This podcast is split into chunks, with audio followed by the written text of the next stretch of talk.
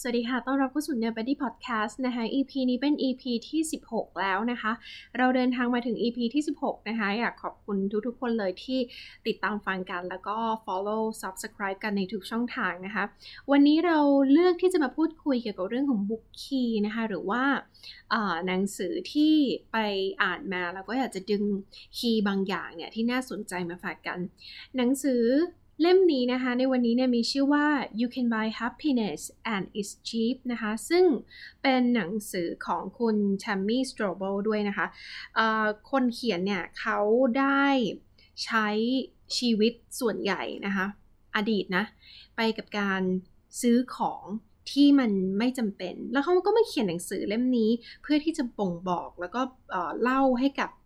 คนอ่านเนี่ยได้รู้ว่าจริงๆแล้วว่าคุณไม่จำเป็นต้องซื้อสิ่งของมากมายนะคะ คุณแค่ใช้ชีวิตอย่างที่คุณอยากจะเป็นแค่นั้นก็เพียงพอแล้ว และนี่ก็คือเรื่องที่เราจะมาพูดคุยกันในวันนี้ค่ะ This is Nerd Buddy Podcast. Make your life more productive. Be a fabulous nerd together with me, Omnida.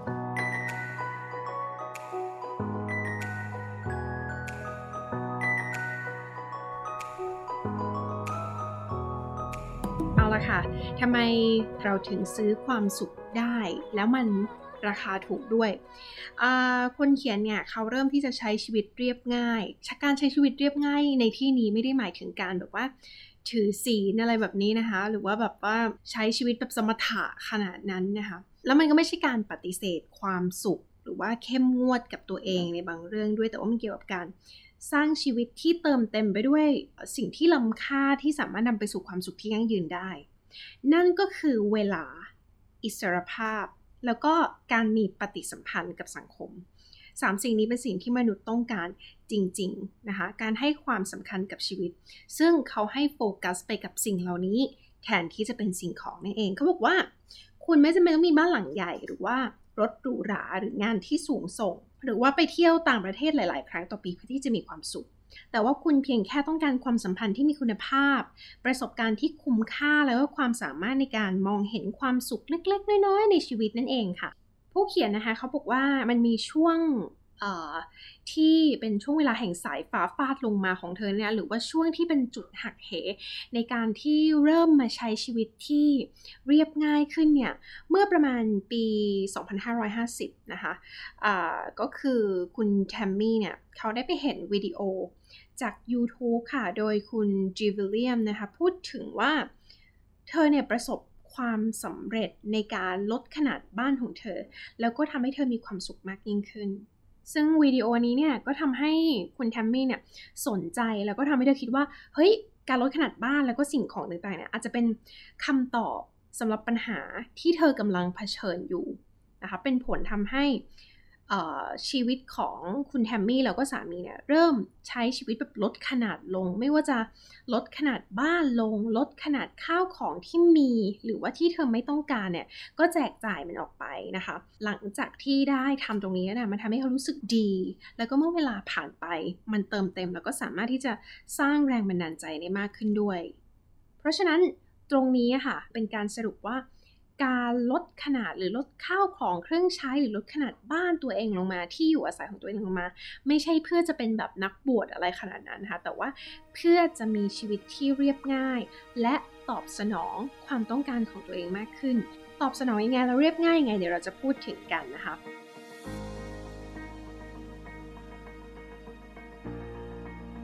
เขาบอกว่าสิ่งที่เขาได้เรียนรู้เนี่ย จากการที่เริ่มลดขนาดบ้านแล้วก็แจกข้าวของที่ไม่ต้องการ และไม่จำเป็นออกไปเนี่ยคือสิ่งที่ทำให้เขาเนี่ยได้พบเจอกับความสุขค่ะความสุขที่ไม่ได้มาจากการเป็นเจ้าของ แต่ว่ามันมาจากความสัมพันธ์ แล้วก็การเชื่อมต่อที่มีปฏิสัมพันธ์กับคนรอบตัวนะคะสองค่ะคือเป็นไปได้ที่จะซื้อความสุข แต่ว่าให้ทำเพียงแค่ช่วงเวลาสั้นๆ เท่านั้น ไม่ต้องแบบ ใช้ชีวิตเพื่อขึ้นอยู่กับสิ่งของนะคะ คิดว่าน่าจะโดนใครหลายคนนะคะ ออมเองก็โดนเหมือนกัน เพราะว่าตอนนี้ในยุคที่แบบ AI เนาะพอเข้าไปใน Facebook เข้าไปในแพลตฟอร์มโซเชียลมีเดียต่างๆเนี่ย มันก็จะมีโฆษณาขึ้นมาให้เราจะต้องแบบเข้าไปกด F เข้าไปกดซื้อของอะไรแบบนี้นะคะ คิดว่าโดนหลาย ๆ คนทีเดียว 3 สิ่งที่เขาเรียนรู้ค่ะ ก็คือคุณสามารถที่จะ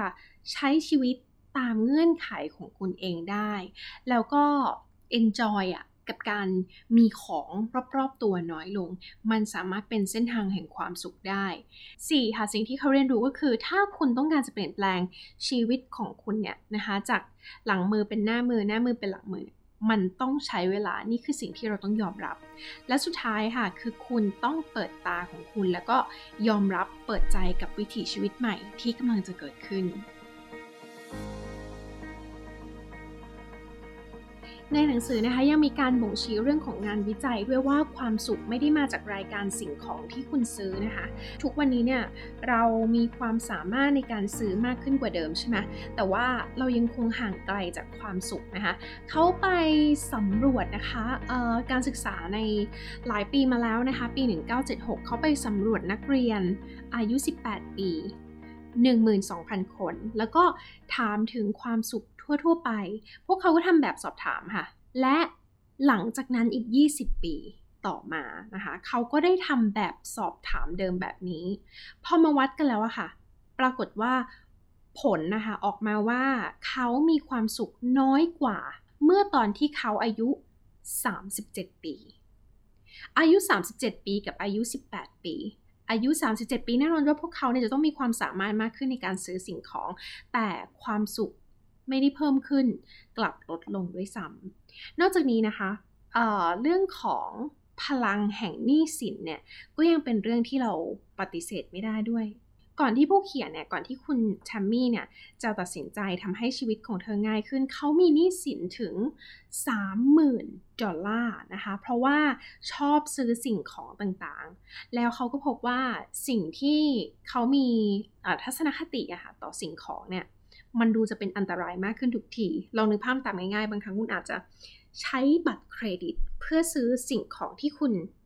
ไม่สามารถจ่ายได้ค่ะ ไม่มีกำลังพอที่จะซื้อ เอ๊ะพูดถึงตัวเองหรือเปล่า พอมีบัตรเครดิตก็สามารถที่จะออกไปร้านหรูๆได้โดยที่ไม่ต้องถือเงินไปตอนนั้นเลย มันทำให้เงินเนี่ยเป็นอะไรที่แบบเป็นเรื่องเล็กน้อยมาก เพราะว่าจะ 300 บาทหรือ 30,000 บาท ก็จ่ายด้วยบัตรใบเดียว เขาบอกว่าความรู้สึกตอนนั้นอะมันยอดเยี่ยมมากแน่นอนหลายคนที่ฟังอยู่เมื่อเคยได้ใช้จ่ายด้วยบัตรอะไรแบบนี้ก็มีความสุขเหมือนกัน แต่ความสุขนั้นนะคะเขาบอกว่ามันไม่จีรัง การซื้อสินค้าด้วยเครดิตเนี่ยจะนำคุณไปสู่วงจรแห่งความทุกข์ได้ หนึ่งในเหตุผลที่เราเป็นหนี้ค่ะ คือเราใส่ใจมากเกินไปด้วยเกี่ยวกับสิ่งที่คนอื่นอะ จะคิดกับเรา คุณแทมมี่เองเขาบอกว่ายอมรับค่ะว่าเขามีหนี้สินส่วนหนึ่งก็เพราะเหตุนี้ กลัวว่าแบบคนอื่นจะมองว่าโจร กลัวว่าคนอื่นจะไม่รู้ว่ามีเงินอะไรอย่างเงี้ยนะคะ เธอก็เลยต้องการบ้านที่สวยงาม รถยนต์ที่มีคุณภาพดี เพื่อที่จะเป็นหลักฐานทางสังคมอะเนาะว่าเออเราดีกว่าคนอื่นแค่ไหน แต่ว่ายังไงก็ตามค่ะคุณจะเริ่มเปรียบเทียบสิ่งที่คุณมี กับคนอื่นไปเรื่อยๆ ไม่มีที่สิ้นสุด และสิ่งนี้เนี่ยทำให้ self-esteem ค่ะ หรือว่าความนับถือตัวเองที่คุณมีมันจะน้อยลงไปด้วย เพราะฉะนั้นเขาเลยสรุปว่าการจ่าย เงินออกไป เพื่อซื้อสิ่งของเพื่อมาแบบทำให้ตัวเองมีความสุขเนี่ยมันไม่สามารถแก้ปัญหาได้หรือทำให้คุณพ้นจากทุกข์ได้ หลายๆ คนใช้การช้อปปิ้งการจ่ายเพื่อปกปิดปัญหาทางอารมณ์ในชีวิตนะคะหรือว่าเเมื่อหงุดหงิดเนี่ยนะคะก็พร้อมที่จะออกไปช้อปปิ้งนั่นเองนะคะซึ่งสาวๆหลายคนเป็นแน่นอนว่ามันมันแบบฟิลกูดอะมันรู้สึกดี แต่พอมีนี่ตามมาอะมันเป็นความทุกข์ที่แบบ เริ่มจะเป็นหางว่าวขึ้นไปเรื่อยๆนะคะ ด้วยเหตุนี้ค่ะ คุณแทมมี่เขาก็เลยตัดสินใจค่ะ ที่จะเริ่มมาพิจารณารายการซื้อของอย่างจริงจังแหละนะคะเขาก็แนะนำให้ผู้อ่านเนี่ยนะคะได้ทำเช่นเดียวกันด้วยแนวคิดต่อไปนี้ค่ะ 1. นนะคะ เมื่อคุณเดินทาง ไม่ว่าคุณจะไปไหน ให้ลองค่ะ เริ่มเริ่มสเต็ปแรกเนาะเอาของไปให้น้อยที่สุด เท่าที่จะเป็นไปได้ แล้วก็ลองดูซิว่าคุณจะอยู่ได้ไหม คุณจะใช้ชีวิตอย่างไร เช่นสมมติว่าจะไปเที่ยว แต่ช่วงนี้อาจจะยังเที่ยวไม่ได้เนาะโควิด -19 ของเราแบบเป็นสถานการณ์ที่แบบย่ำแย่มากๆเลย เอาเป็นว่าเมื่อจะไปที่ไหนถ้าแบบเเดินทางด้วยรถส่วนตัวของตัวเองอาจจะเดินทางกลับบ้านต่างจังหวัดอะไรแบบเนี้ยทดลองค่ะเอาของไปให้น้อยที่สุดเท่าที่จะเป็นไปได้ ดูซิว่าจะอยู่ได้ไหมนะคะสองค่ะ ก่อนที่คุณจะซื้อของสมมติอยากได้อะไร ให้รอประมาณเดือนหนึ่ง ไหวไหมคะคุณผู้หญิง รอประมาณเดือนหนึ่งเพื่อดูว่าแรงกระตุ้นตรงเนี้ยมันจะหายไปหรือไม่อืมแต่จริงๆอมก็มีสินค้าหลายอย่างเนาะที่รอมามากกว่าเดือนหนึ่งแล้วนะคะ คิดว่าคงถึงเวลาล้วนะที่จะไปกดซื้อนะคะ อะ ไม่เห็นลงศพไม่หลั่งน้ำตานะ ต่อมาค่ะ สามถ้าคุณซื้อของบางอย่าง ให้ทิ้งหรือบริจาคของบางอย่างออกไปซะ เป็นการชดเชยไง การทิ้งเนี่ยดียังไง การทิ้งมันจะทำให้สมองของคุณเนี่ย สามารถมองเห็นอะไรแล้วก็คิดอะไรได้ชัดเจนมากยิ่งขึ้น ทุกๆวันนะคะ คุณแทมมี่ผู้เขียนแล้วก็สามีของเธอเนี่ยอาศัยอยู่ในรถบ้านค่ะ ที่มีพื้นที่เพียง 128 ตารางฟุตเท่านั้น แต่ว่าถึงแม้จะเป็นเช่นนั้นนะคะ บ้านที่เขาอาศัยอยู่ในตอนนี้ก็เป็นบ้านที่เธอและสามีเนี่ยภูมิใจแล้วก็มีความสุขมากกว่าบ้านที่ใหญ่โต เพื่อที่จะย้ายเข้าไปบ้านนั้นเนี่ย สิ่งที่เขาต้องทำไม่ใช่ว่าอยู่ๆแบบหอบข้าวของทุกอย่างแล้วก็ย้ายเข้าไปในบ้านนั้นได้เลย แต่เขาต้องดาวไซส์ลงไปอีกค่ะกำจัดสิ่งของต่างๆ มากมายกระบวนการนี้มันจะทำให้เราแบบว่า โอ้ใจสลายนะ เพราะว่าหลายๆ คนไม่กล้าทิ้งของในขณะที่เขากำลังลดขนาดสิ่งของลดขนาดการใช้ชีวิตของพวกเขาเนี่ย มันก็จะดึงกลับไปค่ะตรงผัดวันประกันพรุ่งแบบเฮ้ย วันหนึ่งค่อยทำวันนี้ยังไม่มีอารมณ์ วันหนึ่งอะค่ะมันไม่เคยมาถึง แล้วมันก็คือวันที่อาจจะไม่มีทางปรากฏในปฏิทินของคุณ หรืออนาคตของคุณเลยก็ได้กำหนดเลยว่าเป็นวันไหนเมื่อไหร่วันนี้กี่โมง ทีนี้กระบวนการที่จะทิ้งอะไรเนี่ย เรามักจะ เก็บสิ่งต่างๆ เอาไว้ใช่ไหมคะเวลาที่แบบเฮ้ยในอนาคตอาจจะต้องการมันก็ได้ ตอนนี้อาจจะยังไม่ต้องการหรอก แต่ว่าเก็บไว้ก่อนเผื่อว่าวันหนึ่งต้องใช้ แต่ว่านั่นคือเป็นจินตนาการของคุณในยุคปัจจุบันเท่านั้น เรากำลังจินตนาการถึงอนาคต เรายังไม่ได้ต้องการมันตอนนี้ค่ะ ลองเรียงลำดับสิ่งของของคุณนะโดยถามตัวเองว่า คุณขาดมันไม่ได้ จริง ๆ หรือ คุณแค่อยากจะมีมันไว้ เฉยๆ เผื่อต้องการในอนาคต ทีนี้พอเราคิดอย่างนี้ได้แล้วโอเค เอาตรงนี้เป็นบรรทัดฐาน แล้วก็กำหนดวันจัดการเลยค่ะ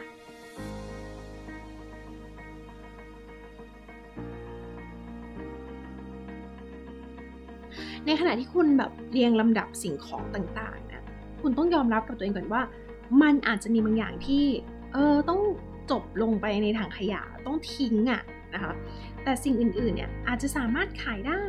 หรือบริจาคเพื่อการกุศลได้ คุณสามารถลองเทคนิคนี้ค่ะ อันนี้น่าสนใจมากสิ่งที่ได้ไปอ่านเจอมา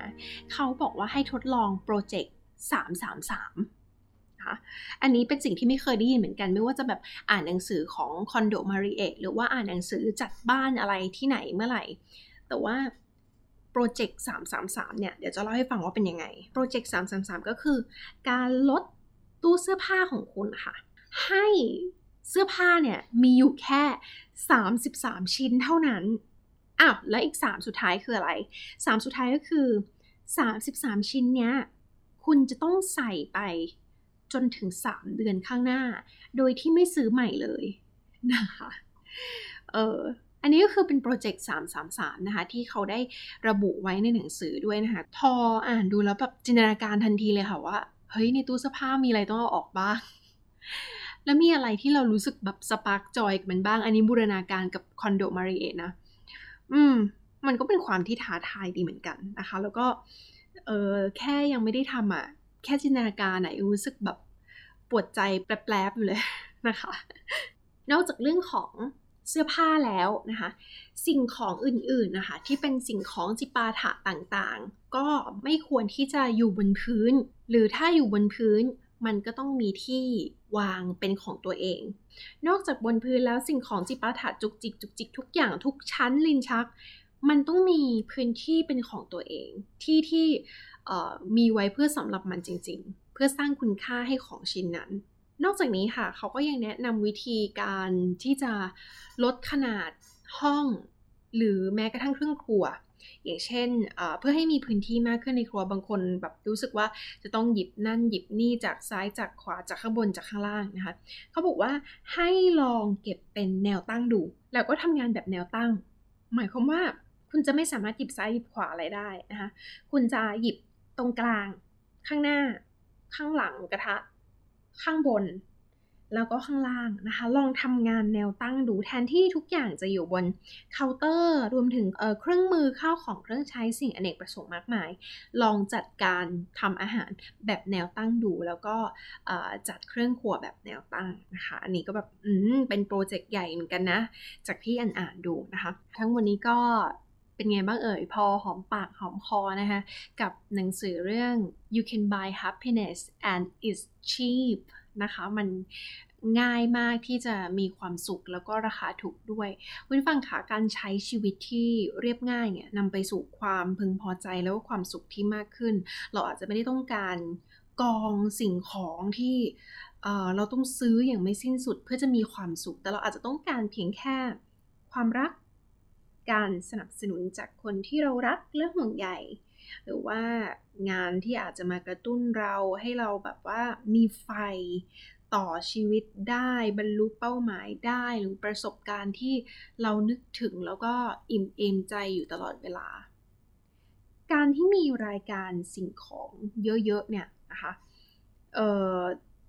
ที่เราคิดว่ามันจะทำให้เรามีความสุขเนี่ยนะคะมันจะทำให้เราแบบพลาดจุดสำคัญในการใช้ชีวิตเลย เนื่องจากว่าคุณสามารถที่จะซื้อความสุขได้ และการซื้อความสุขไม่ใช่การซื้อสิ่งของ แต่ว่ามันคือการ